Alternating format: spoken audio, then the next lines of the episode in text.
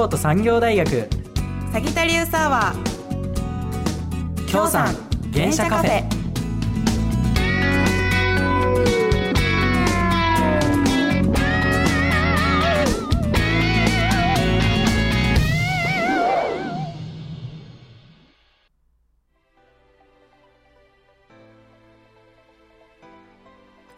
こんばんは。10月9日月曜日。時刻は午後7時を回りました京都市北区ラジオミックス京都メインスタジオより生放送でお届けします。サギタリウスアワー京産原社カフェ。この番組は京都産業大学現代社会学部の脇浜ゼミが運営する番組です。私たちはメディア消費形態が変化していく中であらゆる媒体と表現手段で情報を届けるマルチプラットフォームストーリーテリングをテーマに日々活動しています。そして本日のパーソナリティを務めるのは脇浜ゼミ3年次生の立花淳と同じく3年次生の村田彩奈です。よろしくお願いします。この放送はラジオ無料配信アプリリッスンラジオと脇浜ゼミの YouTube チャンネル脇浜メディアラボでも同時配信を行っています。お好きな方法で聞いてくださいはいということで始まりました。京産原社カフェです、YouTube をご覧の皆さんもこんにちは。こんばんは。はいということで、はい。えー7月までの原社カフェは、えー脇浜ゼミの4年次生の皆さんが担当していてくださったんですが、はい。えー今月から我々3年次生が担当していくということになりました、、はいやー ちょっととても緊張している感じ。ですねまりましたね。なんかね緊張しちゃいますね。もうあの本当に4年次生の皆さんがこの作り上げてくださったこの原社カフェがすんごい大きい存在だったので、うんうんうん。こそれをこう超えられるようなね、うん。放送ができたらいいなと思っておりますが、はい。村田さんははい。始まってみましたけども、どうですか？いやもうドッキドキドッキドキね。ね。最後まで無事端に抜けたいなという気持ちで頑張っていきましょう。まあ、落ち着いてやればいけるんじゃないかなと思います。はい。そしてですねこの京さん原社カフェなんですけど、うん。あのコーナーから、うん。まあ、いろんなもののその取材とかね、うん。そういったものまでうん。全部この脇浜ゼミのゼミ生がやってるんでんですよ準ね備がとても大変なんですよね。で YouTube の方では、はい。ラジオで曲を流してる間に、うんうん。と企画動画の方をね。流させていただくんですけど、うんうん。その企画動画も自分たちで一から考えて。撮影してうんうん。編集してっていうのをしてるんでね。本当に大変なんですけど、はい。まあ準備してきたものがね、えーうん皆さんにお届けできるように精一杯頑張っていきたいと思います。はい頑張っていきましょう。はい、ということで本日紹介するコーナーを、はい。はい、発表したいと思います。はい。一つ目がですね、うん。食欲の秋ということで MC らおすすめする、えーグルメ特集です、はいそして二つ目がスポーツの秋ということで、今回は村田さんにとあるちょっとしたマイナースポーツを語っていただこうとはい。語ら思います。せていただきます。はい、よろしくお願いします。はい。そして最後に読書の秋ということで、うん。皆さんから、えー寄せていただいたですねおすすめの本に関するお便りをバンバン紹介していこうと思います。はい。はい、3つのコーナーですね。はい。はい、ぜひよろしくお願いいたしお願いしま。ます。すさあ、いよいよですね、ここから始まっていきますけども、はい。はい、じゃあ頑張りましょうね。頑。張っていきましょう。はい、はい。ではまず1曲目お送りします。キングヌーでスランバーランド。お送りしました曲は、キングヌーのスランバーランドでした。ラジオミックス京都からお送りしています。サギタリウスアワー協賛原社カフェ、パーソナリティの立花淳と、村田彩奈です。さてここからの時間は一つ目のコーナーです。題して食欲の秋 MC おすすめのグルメ紹介。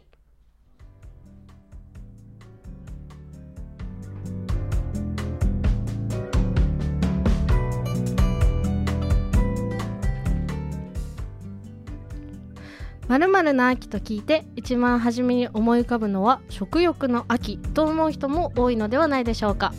そこで私たちがラジオミックス京都の放送エリア内でおすすめする飲食店を紹介していきます。おすすめのメニューやお店の雰囲気まで細かく紹介していきますね。はい。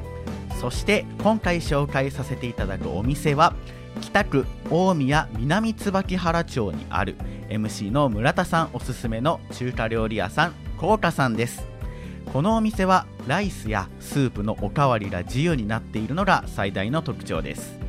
えーそしてですね、はい。40年以上代々経営してきておりまして40年前から学生にお腹いっぱいになって帰ってほしいというモットーで営業されています。はい。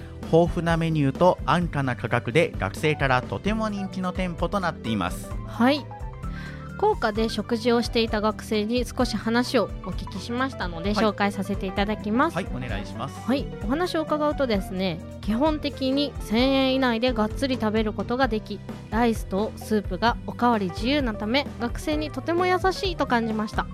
中でも唐揚げ定食がおすすめとのことですなるほど、うん。唐揚げ定食がおすすめなんですね。ね。うんうんうん。ね私も唐揚げ定食がおすすめなんですけど、はいはいはい。本当に唐揚げの外はカリうん。中はジュワっていうはい。感じがめっちゃご飯が進んではいごいおすすめです。なんか今ちょっと話を聞いてただけでも、うん。お腹空いてきちゃって、ね。時間がね今ね7時という7時ことなのでね。なんでちょうどね晩ご飯時ですからね。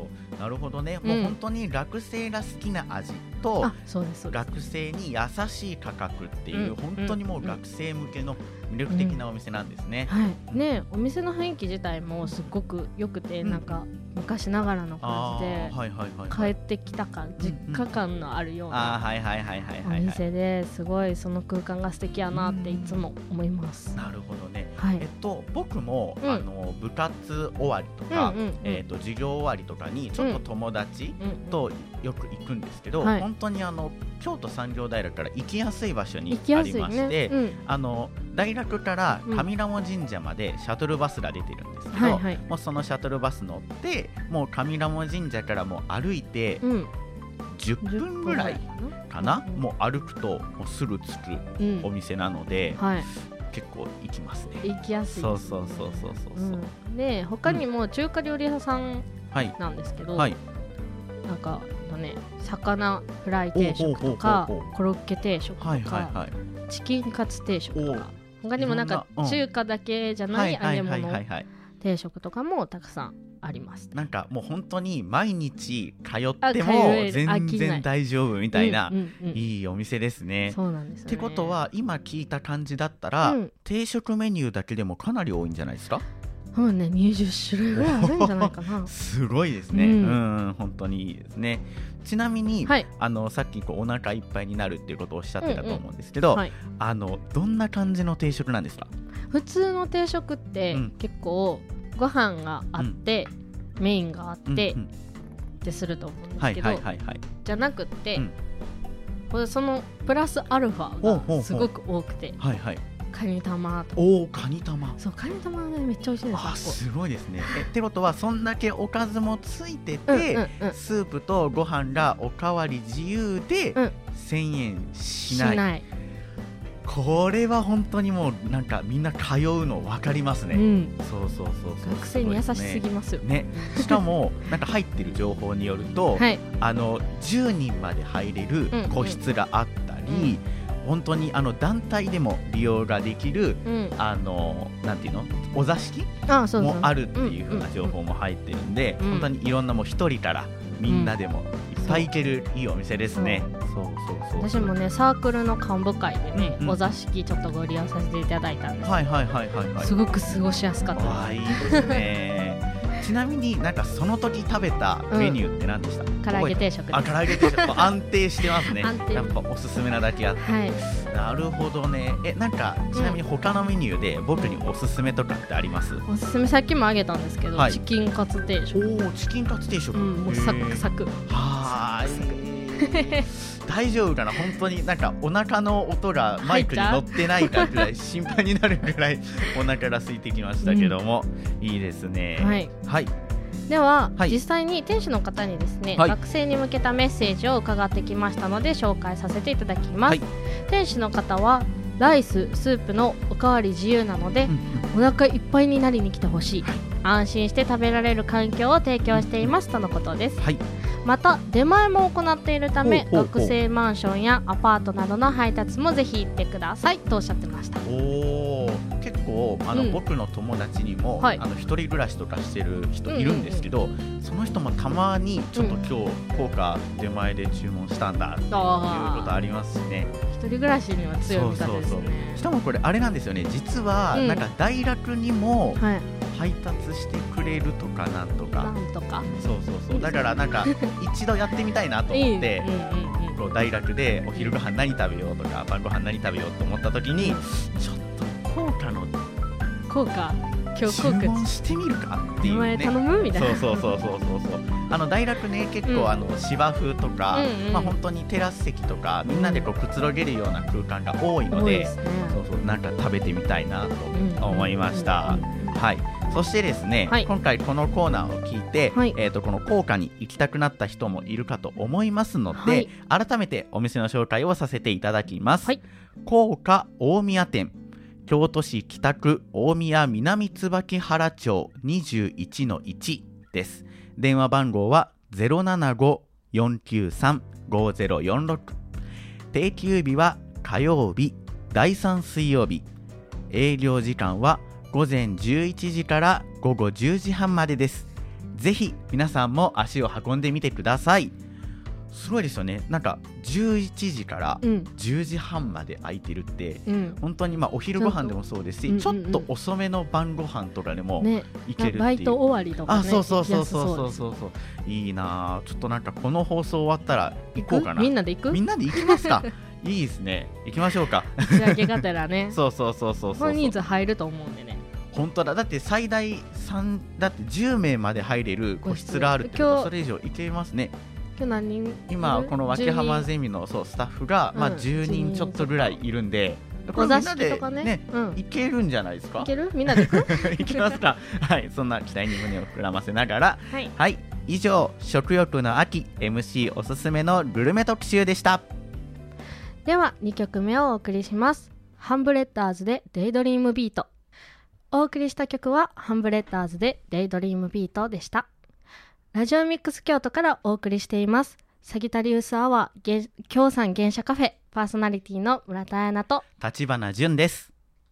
さあここからの時間はスポーツの秋ということなんですけど村田さん。はい。この前のはい。阪神の試合見ました、ちょっとダイジェストにはなあっちゃったんですけど見ました。おおいいですね、はいさすがにね、うん。18年ぶりのあれって言われたらあれ。あれって言われたらあれに惹かれてうん。普段野球見ないんですけど、結構その X あーおー旧おー。ツイッター？X 呼び。X 旧ツイッタ ちょっとまだー僕ら時代に取り残されてるんですけど。はい。であのリアルタイムではそっちで野球速報みたいなやつ見てたりとはいかあとインスタグラムのねストーリー機能の方でもねあれで溢れあ返ってーそれでそう、知ってあれってなんなんやろうって思って、調べたらあ優勝って言ったかみたいな。あなるほど。なるほどね。でそれからあれあれああれあれあれなるほど。やってましたね。で立花さんは見ました？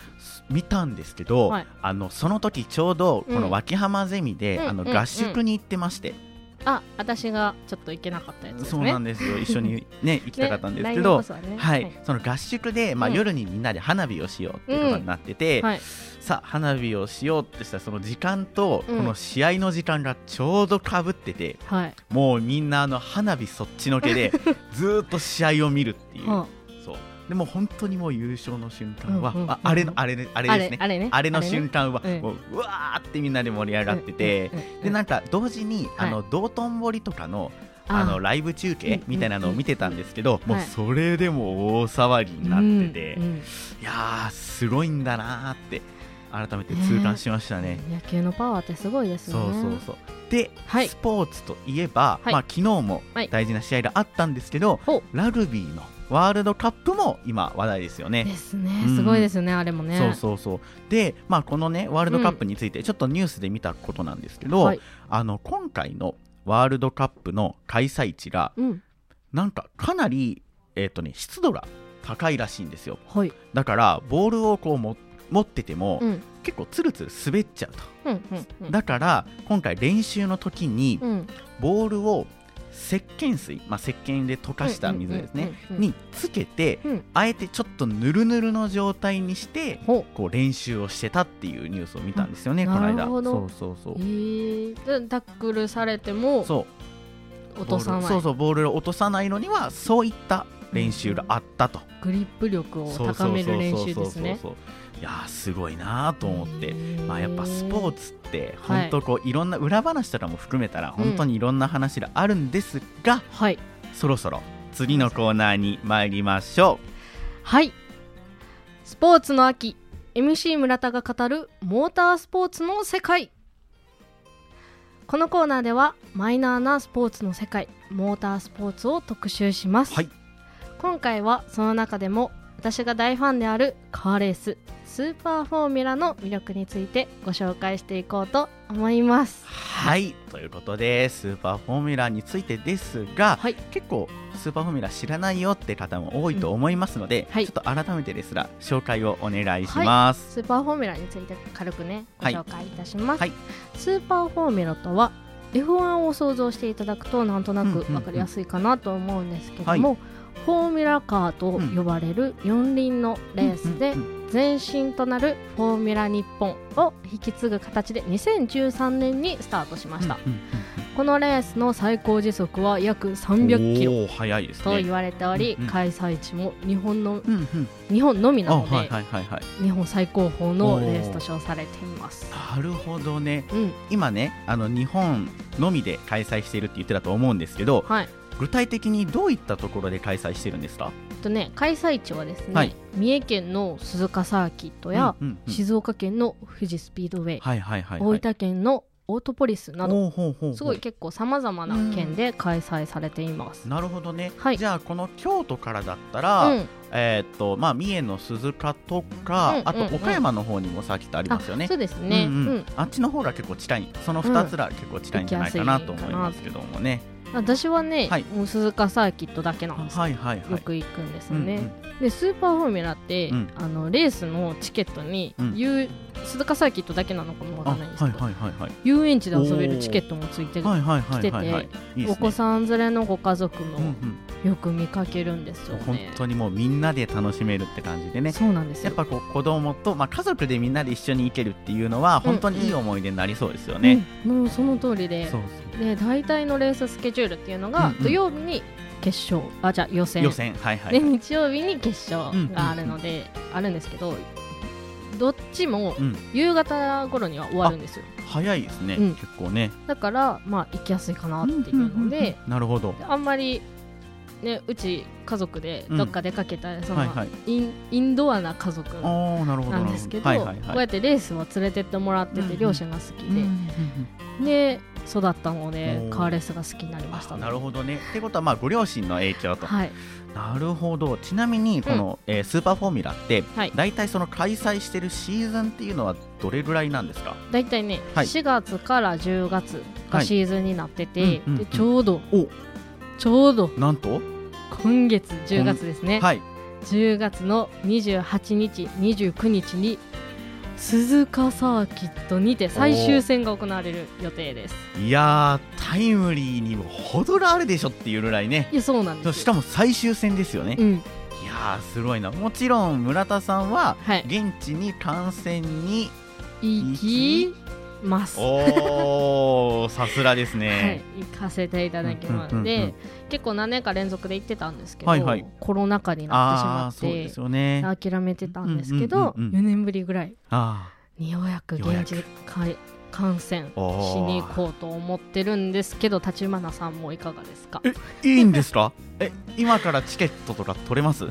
取れると思うんですマジですか？私この間取ったんで、えー、行こうかな。いやなんか、はい。あのよくえっ、と YouTube とかで、うんうんうん。はいまああとテレビとかでもね、うんうんたまにこう配信とか中継してるじゃないですか。るね。ああいうの、のは見るんですけど、やっぱね、うん、生で見るに限ると僕は思うんですよ。でそうなんですよそうそうそうそう。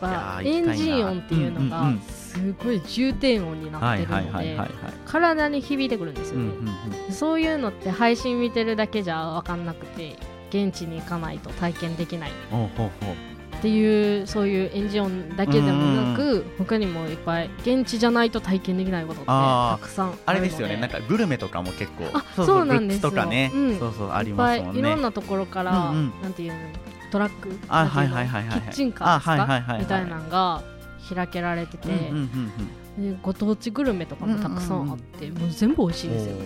なんかあのモータースポーツって、うん。さっきこうマイナースポーツだっていうふうに言ってたと思うんですけど、うんうん。やっぱこういうのはうん。本当になんて言うんだろうきっかけがないと、こうあんまりちょっとねそう見に行ってみようかなっていうのはないじゃないですか。でうん例えば今だったら、はい。あのアニメでちょっと違うレースのカテゴリーですけど、あの F4 っていうね、F1 のちょっと下のはい、カカテゴリーなんですけど、はい。あれを題材にしたアニメとか結構やってるじゃないですか、うんうん。今ねね。でそれも実際にそのサーキットが取材に協力してたりとか、いろんななそのパーツに関わるメーカーがうん同じようにこう資料提供をしてくれたりとかで、はい。そういったなんかこうアニメとかからもうん。こうきっかけがあるような、うん今ねそのものになってるんでモータースポーツって、はい。でしかも今月の28、28 29日に京都からも行きやすいはい。鈴鹿でス最ーパーフォ終ーミュラ戦の最終戦がはい。あるということなんで、はい。いやもう本当にもうリスナーの皆さんもちょっと行ってみてほしいなとはい。思いますね。F1 世代の方にはうんうん。多分ねおお刺さると思うんです。ああなるほどなるほど、はいいいですね。ちょっと行きたいなと思いました、ぜひ気になった方ははい。スーパーフォーミュラと検索してチケットを取って観戦しに行ってみてください。はい。以上スポーツの秋 MC 村田が語るモータースポーツの世界でした。それでは次の曲をお送りします。ユニゾンストレアガーデンで恋する惑星。お送りしました曲はユニゾンストレアガーデンで恋する惑星でした。ラジオミックス京都からお送りしています。サギタリウスアワー協賛原車カフェパーソナリティの立花淳と。村田彩奈です。さて次が最後のコーナーになりました、はい。ここからの時間は題しまして読書の秋この秋読んでほしいおすすめブック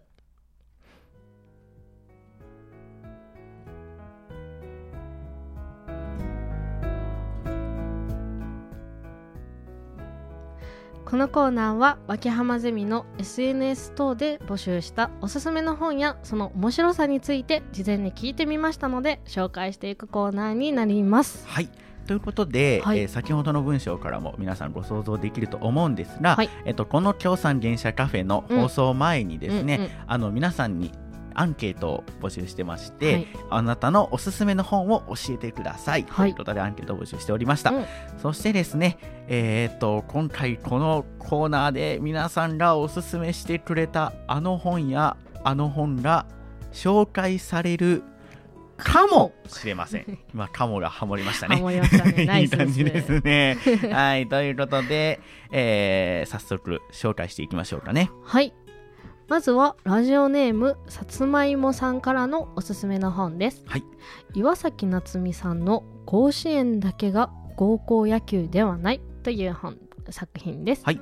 さつまいもさんのおすすめポイントはうん高校野球に関するそれぞれのストーリーにとても感動するところです、強豪校の力のある選手だけではなくはいはい。たとえ甲子園に行けなくてもみんな同じである高校野球生活3年間を一生懸命に野球を頑張る高校生たちについての実話になっていまおすー。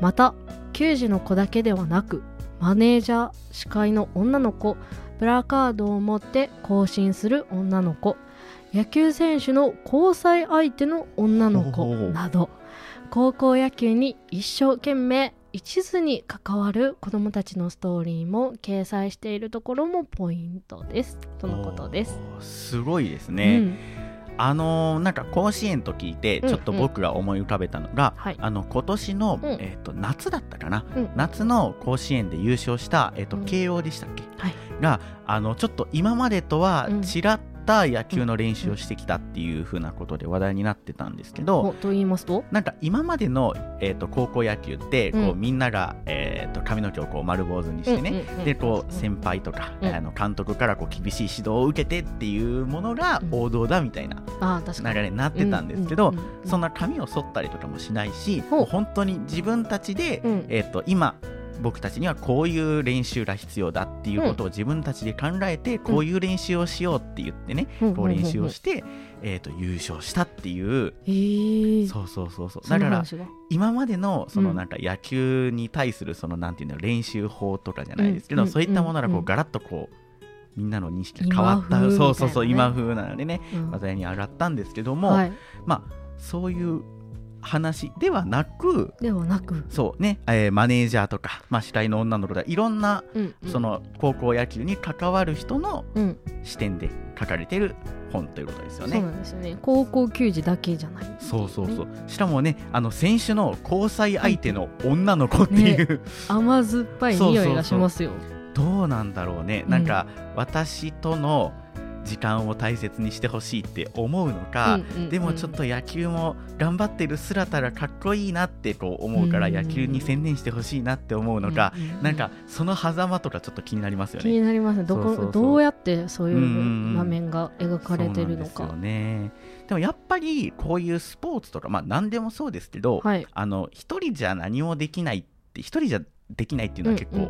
こういう紹介を見てもなんか思いますよね。思いますね。そうみんなの協力があってこそ、うん。野球も甲子園も成り立ってるんだなと、それで言うとね私たちも今ね、そう。こうやって喋ってますけど、うん。この裏にはたくさんの同期たちがいてそうなんですよ。たくさんの人が動いてくれてますかあらね。の YouTube で配信をやってくれてる方もいますし、今こうやってあの音,、えー音声をやってくれてる方もいますので、はい、ね本当に感謝ですね。はい。なんかちょっとしんみりしてきましたけども。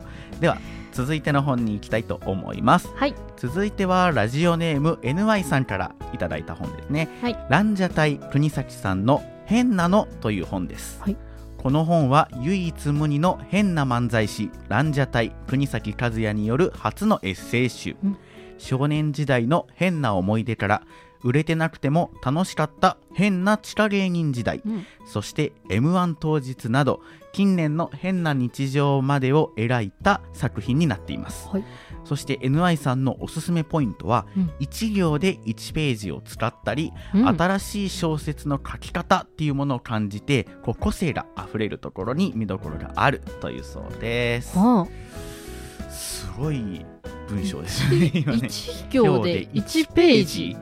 本としてあっていいのかみたいな。なんか絵本とかでたまにその文字だけじゃなくて絵だけでその1ページ使うみたいなのたまにあるじゃないですか、うんうんうんありますね。とか漫画だったらこう見開きでババーンって絵だけでとかってあるんですけど、1行で1ページ。なかなか思いつかないそうですよね本当になんか前代未聞ですよね本としてはね、で本当にこのランジャタイさんの漫才ってはい変なんですよね、変なんですよね。おーこれが漫才なのかっうてん。言われたら、いやななんなんでしょうこれはって言いたくなるような、最初見た時の衝撃すごかったですよね。でも本当に見れば見るほど癖になるっていうかそんなまるでスルメのような噛めば噛むほどみたいなね。味が出るね。そうそうそうそう。うん。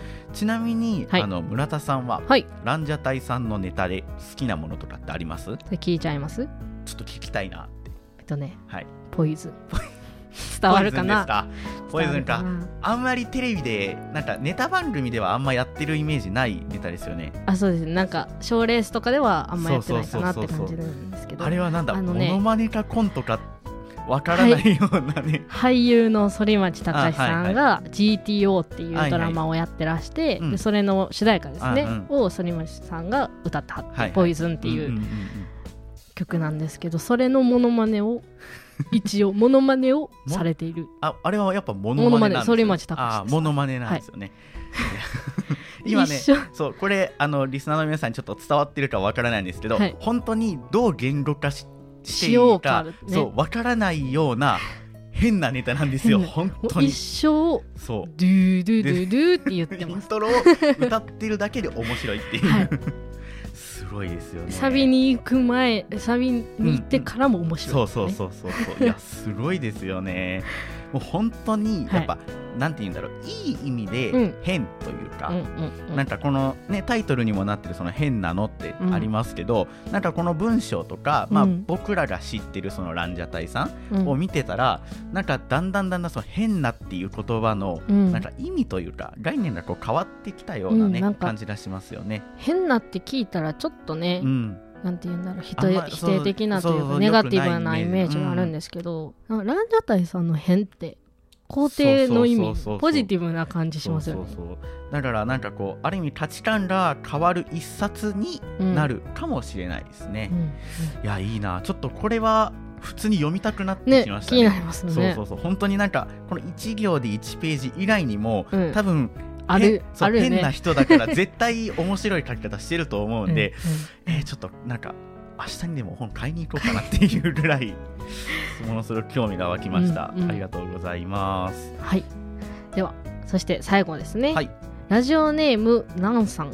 うん。さんからのおすすめ本です。はい赤坂赤横槍めんごさんの推しの子です。おーここに来て、うんあの大人気漫画がはい。まあまあまあ読書の秋の読書にうん別に小説とかエッセイだけっていう決まりはないですからね。ないですもんね。そのねランジャタイランジャタイさんにね、うんなぞらえてね、そうそう なるほど面白いですね漫画もありなんです概ね。念を壊していきましょう。はい。はい。で、なんさんうんのおすすめポイントは、漫画内で芸能界の裏の顔がリアルに描かれており、うん表紙とのギャップが最高なところです。。序盤からのめるのめり込めうんて、はいはいはい。一気見間違いなしだと思います。とのことです。なるほどね。うんまあえー、とこの「推しの子」ってね、うんもう本当に今社会現象になってるぐらい人気のね作品で、はいまあ、漫画が確かこの間なんかポスターかなんかで見たんですけど、1500万部ほを突破したとか。え、そう。1500万部ってなんか想像できない数字じゃないですか、うんうん。本当にアニメも人気で、うん。主題歌も人気で、ね、もそう。う至る所で聞きますよね、アイドルそうそう。そうそうなんかうん。しかもグローバルチャート、あうん。うんうんの世界のそのランキングみたいなのにも、はい。結構ノミネートされてるランクインしてるっていう、TikTok 見てるとね、はいはいはい。海外のアーティストさんがはい、日本語でちゃんとおアイドル歌ってるのがめっちゃ流れてくるんですよ。なんかまあ漫画とかアニメってこう日本の文化みたいなところありますけど、その作品だけじゃなくてうん。歌もその世界に、ねね進出するぐらいはい本当にすごい作品なんですよね。うん、いやでもあのこれ改めてねうん紹介している文章を見て思ったんですけど、はい。漫画でうん、こんななんて言うんだろう社会の裏側というかうん、芸能界の裏側見たら書いていいのかっていうねうん。ありますよね。なんかこう、ね漫画ってこうもっとなんていうのポップで、面白いとか可愛いっていうものを前面に押してるのかなと思いきや、その裏の部分を見せるっていう。結構ね深いとこまで行ってると思うんです。知らないんですけど、うん。芸能界の裏の顔知らないんですけどあるんやろうなでもなんかこれは多分この読んでるね、うん我々が芸能界を実際に知らないからこそうんこうそうだね。きっとこうなのかもしれないっていう、うんうんなんかこのスリル感というか、そうまだね。うん。ハラハラした感じがやっぱ癖になるのかもうんしれないですね。ここがね漫画のいいとこかもね。なるほどね、はい。なんか今回紹介していただいた本がはい。ものすごくどれも魅力的でしたね。ね3冊とも。そうそうそうそう。なんかあいろんな視点でうん。書いてる本もあれば、うんうん変な本もあれば うんね。ちょっとブラックな本もあると、うんうん本当になんかよりどりみどりといった感じがしますね。はいはい、ということでですね、うん今回紹介していただいた作品は、はいえー岩崎夏美さんの「甲子園だけが高校野球ではない」ランジャタイ国崎さんの「変なの」赤坂赤横槍めんごさんの「推しの子」でした。はい、ぜひ読んでみたいと思います。はいはい。以上、読書の秋、この秋読んでほしいおすすめブックのコーナーでした。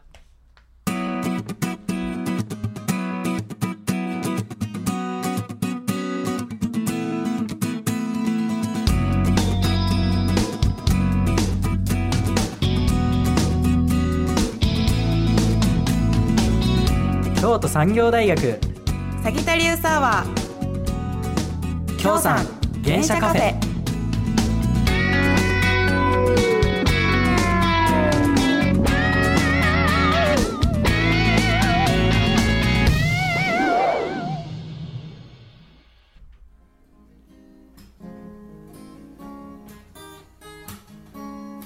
自然に囲まれ